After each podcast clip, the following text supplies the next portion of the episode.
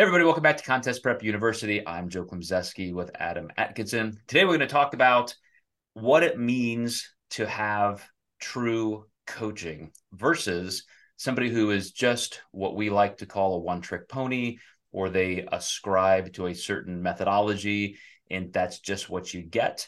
I, I do see things passed around the internet where one client starts comparing notes with another client of the same coach and and they say well why do we have the exact same peak week? We're we're to- totally different bodies or this or training programs and that sort of thing.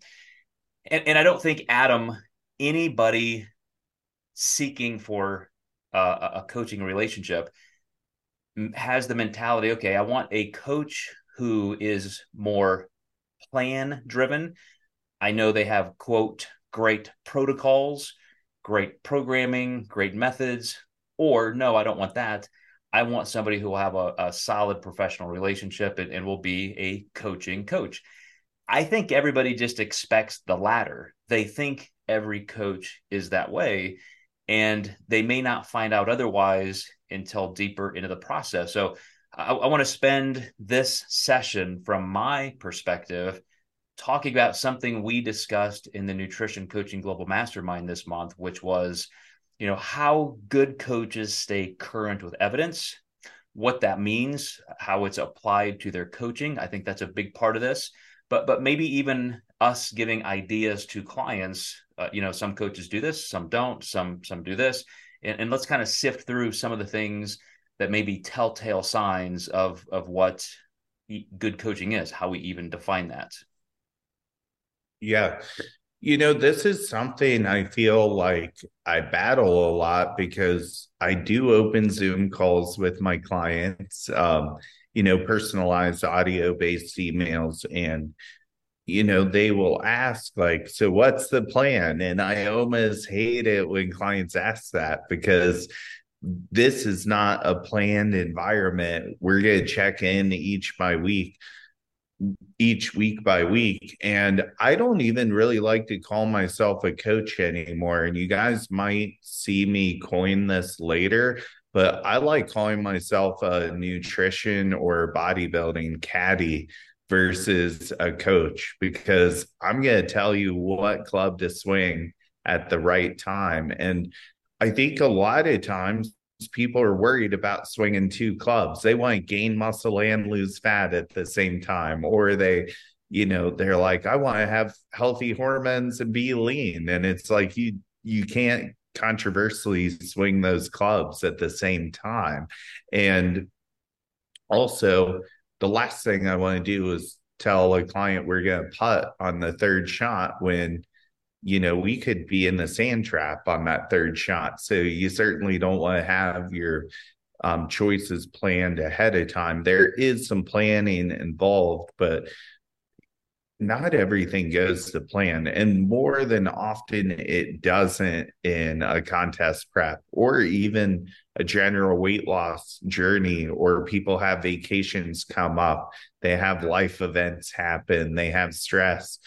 Uh, you know, I think I think it comes down to the fact that some coaches though still promote plans and that's why it is so hard to break that thought process with people is you know they get coaches who just give them all 12 weeks right up front. Here's what we're going to do weeks 1 through 12 or they buy a challenge and uh, I still see that stuff floating around. And I can't imagine people not wanting a customized approach, you know? So, so here's here's the problem with that, Adam, because I, I have struggled with that for decades, even and maybe especially working with general population clients.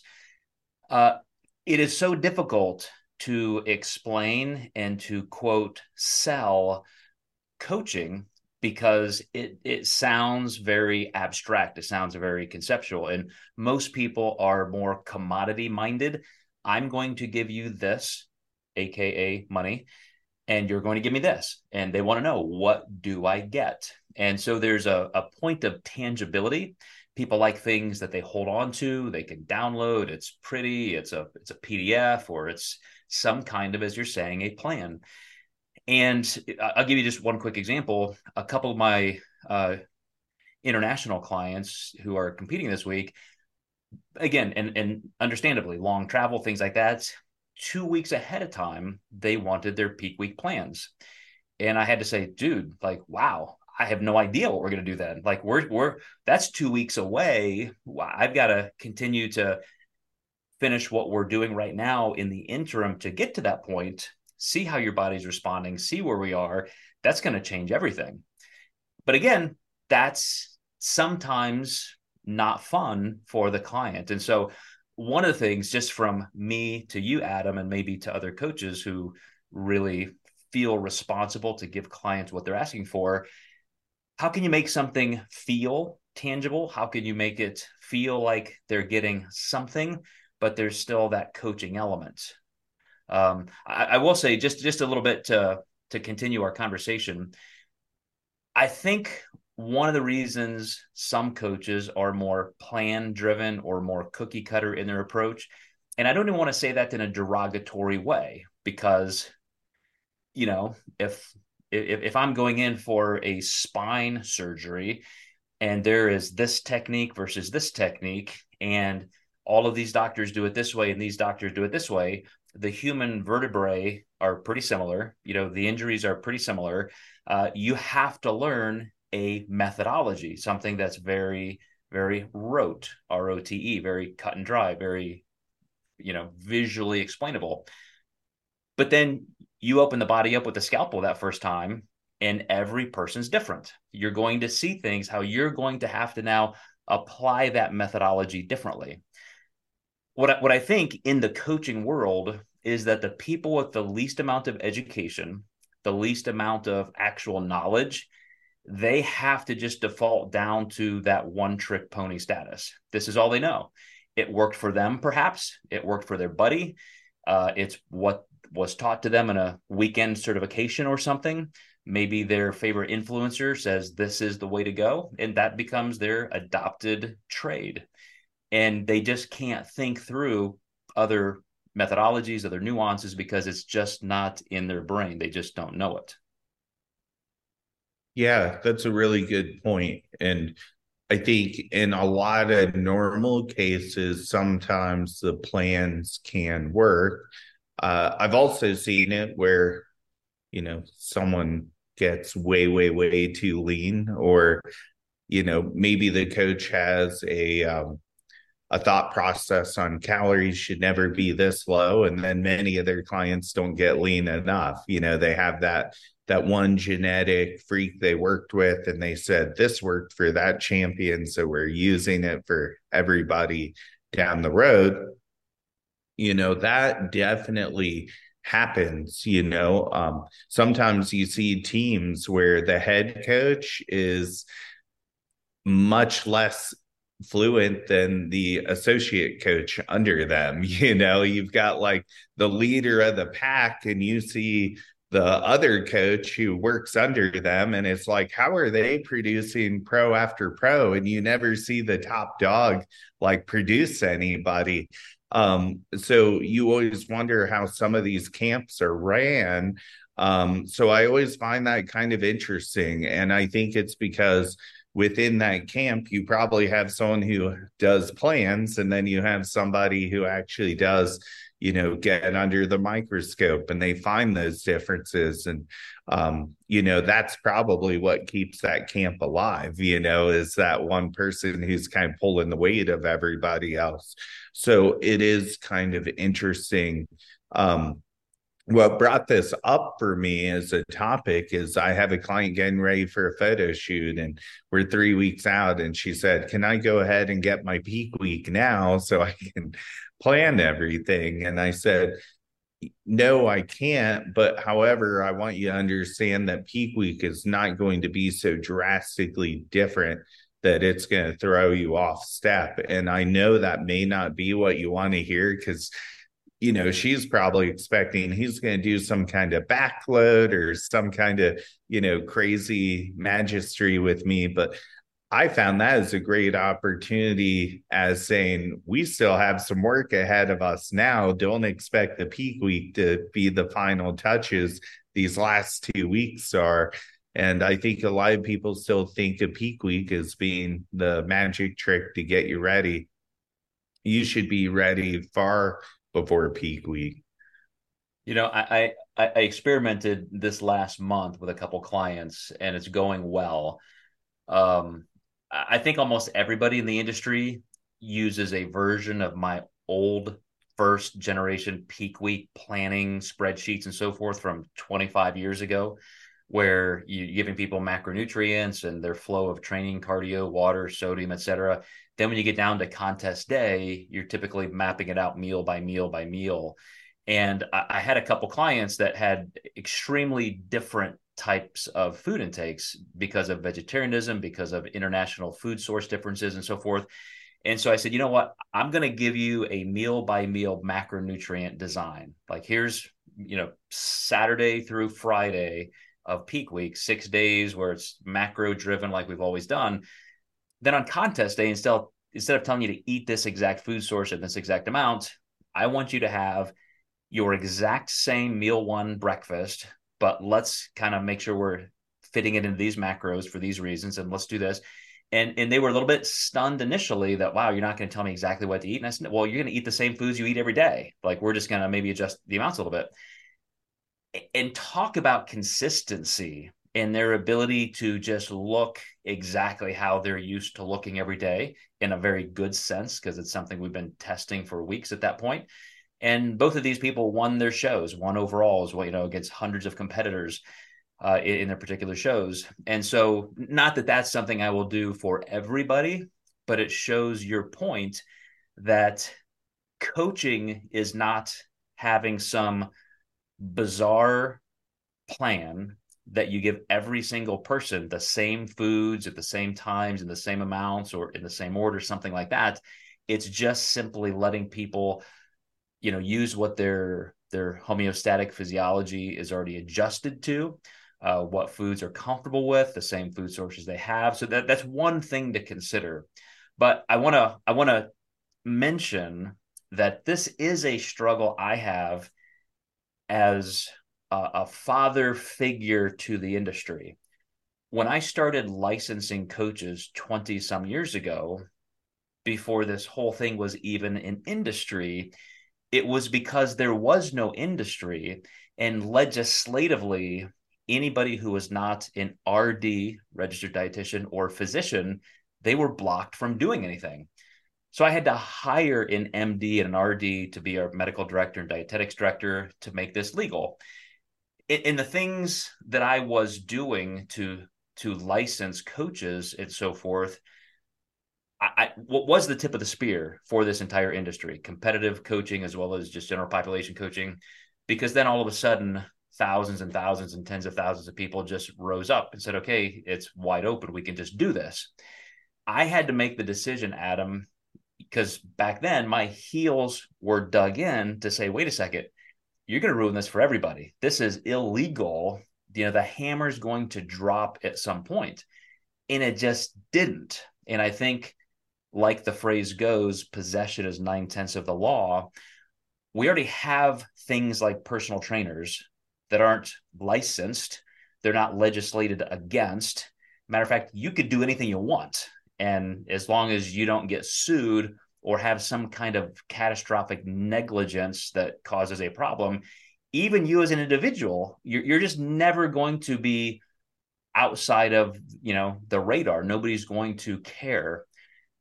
So that's just kind of where our whole industry has gone. And I had to make the decision I guess that's okay. Maybe. I mean, so then what are we going to do? I decided I have to get on the side of not just licensing coaches, but certifying them. So we created the National Academy of Metabolic Science. I'm the USA director for the Sports Nutrition Association. We mentor coaches on the business and career development side. We now do all these things instead of saying, no, you can't do that unless you're under an umbrella like us. Now it's yes, you can do it. Let's just make sure you're doing it well. So, you know, I, there's still a lot of work to do, Adam, because you and I both know there are just horrible coaches who do horrible things. That's what we're both talking against here. Uh, but the poor client on the other end often just doesn't know. You know, they don't know who's credible and who's not. So, so my my question to you in all of that, you know, I had my kind of epiphany 10 or so years ago when I decided I gotta I gotta really switch gears and help these coaches. How do you see the future of that going and, and what maybe do you think are the best steps for clients to to entertain? Well, my hope is that, you know, stuff like our NAM certification takes off and starts being a standard in the industry. And maybe if not that, something, you know, I, I think that that would be a great first step. Uh, we do have to protect the clients and the athletes. And, uh, you know, it, in the world of bodybuilding, you know, it's, it's a pretty unregulated sport. I think there need to be a lot of education on, you know, the the potential outcomes and um, just more education on the side effects of some of the things that people are doing. And I think people can just make overall better choices. Um, I think right now it this new era is so new that I think there's going to be maybe a lot of people down the road that have some regrets. And I, I think we're maybe 10 years from seeing that, but I think we are going to start seeing that. Um, and that might detract from the sport a bit. So I think it's important for this stuff to move forward now so we can prevent a, a big uprise to that. Because um, I think we're going to see a, a kind of reverse wave or or maybe a, a tidal wave effect where you know the industry maybe uh, crashes because there's a lot of really unhappy people out there based on the decisions they made and and that starts with the coaches you know and the coaches educating you know, one thing my clients always like is the fact that when they don't understand something, um, me explaining it to them, or if they're looking to go into the enhanced route, it's not just like, here's your protocol. It's what's your family history? What do you want to avoid? Do you really want to do this? Have you thought about the future? Do you want to have kids? Do you have any other risk factors against you? It's a conversation versus a copy and paste sheet of paper. Well, you're going enhance. Here's what everybody does.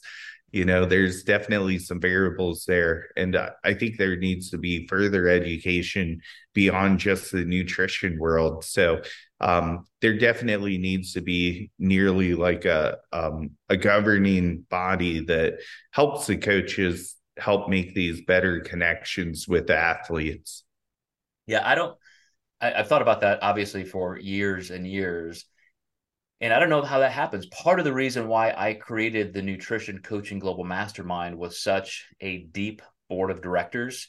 You know, we have about eight PhD and MD level people on the board from all fields research fellows sports psychologists physicians etc is at some point somebody has to step up and and create that role of a governing agency and not, not so much that they govern but at least it's a standard of practice step uh, and, and at some point everybody does just accept that uh, mm-hmm. Uh, I, am a big believer in the free market, but a free market with safety regulations. Mm-hmm. Um, for example, you you can drive a car in the United States, right? Like you can go drive your car. Not if you're not 16. Not if you didn't didn't pass a test. You can't drive 120 miles an hour in a 55 speed zone. So you're free to do it, but there are still boundaries. And mm-hmm. within our field, there just are no boundaries. There are zero. Um, not even for you to worry about. I mean, again, I mention this all the time, but we have physique sport coaches who have killed their clients, fucking murdered them. Mm-hmm. No consequences. That's fine. Yeah, they, you know, sorry their heart stopped because I dehydrated them and overloaded them with potassium and dehydrated them and dropped their blood pressure to you know literal death levels sorry, next. You know, I mean, it's just, it, it is ridiculous on that extreme. But then you also have 99.99% of people who don't harm people. They might not be good at what they do. There may be much better choices. So I, I don't know how this all ends. Um, as you said, 10 years from now, 20 years from now, who knows? In the meantime, I think it is imperative that people like us uh, continue to show the difference. And I'll give you an example. Uh, Eric Helms was on our uh, nutrition coaching global mastermind call this week, and he, uh, not even as a point of debate, he just made the assumption that you know obviously coaches have all kinds of different educational backgrounds, and we were talking about again staying current with evidence so he said, you know, maybe if you don't have any college education whatsoever in the sciences, um, you don't have a bachelor's degree in exercise science, you don't have a master's degree in nutrition, you're not a you're not an RD, you don't have a PhD. You know, maybe your best course of action for staying current is to get a simple entry level college textbook, nutrition, biochemistry, and just read it. Chapter one. Let's get in here. Let's see what energy balance is all about because if you start getting too far ahead thinking for example that you can understand a very comprehensive complex study you just can't you just can't you don't have the equipment there to do it you have not been taught and then he said but you know let's say you have a master's degree and you're used to research maybe you stay current by creating a little bit of a research club. Maybe you join some people and you you engage yourself in their work doing that like mass or reps or something like that you know different organizations who do that. We have the international society of sports nutrition. We have human kinetics as a publisher who started under the umbrella of the national strength and conditioning association. There are some pretty big areas where people are conducting and amassing research but again you know eric was just making the point that we have coaches who don't have any education we have coaches with phds but the great thing about his his describing that without even getting into that detail is that we just expect somebody who is good, who does care, who wants to do the right thing, even outside of traditional education, there are paths forward to learn.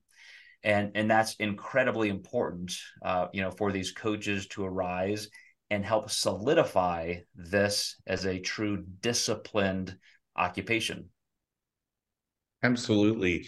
You know, I was thinking about kind of what you were saying too. Like there's, you know, speed limits. Most jobs have OSHA or personal protective equipment that must be used. You know, there there has to be a way to protect these people a little bit more, you know. I agree. I agree. So, um, actually, one of my old clients went with that coach just recently that killed somebody, and uh, I sent her the article, and she, I don't think she cares. And I said that is absolutely crazy to me. yeah. So, so in, in the spirit of buyer beware, yes, there will always be people making some bad decisions. But let, let's let's wrap up on a, a more positive note because again, I I have my own personal evolution with this. I, I knew what the laws were, I knew the restrictions, and so I created a company and a business model to work with that, not to circumvent it. And you know that's always going to be my mentality as a professional who not only wants to play by the rules, but I will always contest rules that are just not consequential or unfair or unnecessary but at the same time, to to your point, I, I love that OSHA example. Uh, I'm always going to bash, speak harshly against people who just shouldn't be in this industry. But let's say there there is there's just no standard of practice. There just isn't. I was in my crawl space with a technician for our annual inspection. The guy comes out and you know we had our our crawl space encapsulated years ago. And so there's a whole house dehumidifier in there. They come in they inspect it for things from brown recluse spiders to termites to looking for any cracks in the foundation or mold. It's just like this is kind of an environmental hygienist who does all this. And you know this is probably a 23 year old kid he doesn't look like he's an engineer or that he went to college i mean this is a kid who could be working at McDonald's one day and then crawling underneath my house the next day. But he was explaining to me like all the things he's looking for. You could tell he was trained very well because he's talking about stuff I have no idea. He's even saying, okay, look over here at this joist versus this. There's no mold in your basement, but you can tell like this was a water stain at one point, maybe from whatever, or this or this. And we still want to treat this because, you know, it could be a stain left over from this, or it could be this, it could have mold spores that are dormant and this. And like, holy shit, like I, I don't know any of this. Like this is this is good stuff and he's identifying a couple dead bugs and he's like yeah i mean this isn't this this is this this is this these come out in the fall or whatever and I'm thinking, this guy clearly loves his job. I mean, he loves the fact that he's got me down there to not not impress, but just, you know, show me what he's doing. He he feels he's providing the value that I'm paying for. I feel like that can be a lot of good coaches in our industry. You, do, you don't have to have a master's degree in nutritional biochemistry, but you sure better involve yourself in some training you better know exactly what you're doing and why you're doing it. You should be able to explain it. You should have the the nuance to go through every single situation as this technician, this hygienist was doing and and have a reason for for what you're doing differently than you might for another context. So again, I'm I'm still on I obviously have an education bias. I feel like there are always people, clients who could could have it have a life altering bad experience with a coach because of a very unique situation a health condition something that comes up a coach just makes a bad call on the on the wrong day and if something catastrophic happens that somebody else would have been able to catch because they have more training or education that's my fear that's my fear to the nth degree but at the same time as i said we can't just stop the entire industry from moving forward. It's that that ship has sailed. We're not going to change it. And so I, I feel like our roles just have to be in educating the clients enough that they can make their their best decisions. Absolutely. All right, man. Well, I appreciate you uh, as always bringing up a great topic, and uh, you know, hopefully our, our clients will will be able to take something away from this, just just to be a little bit more discerning, or not, not even our clients, just listeners, viewers, that sort of thing. So I will chat with you next time, Adam, and you guys as well in Contest Prep University. See you next time.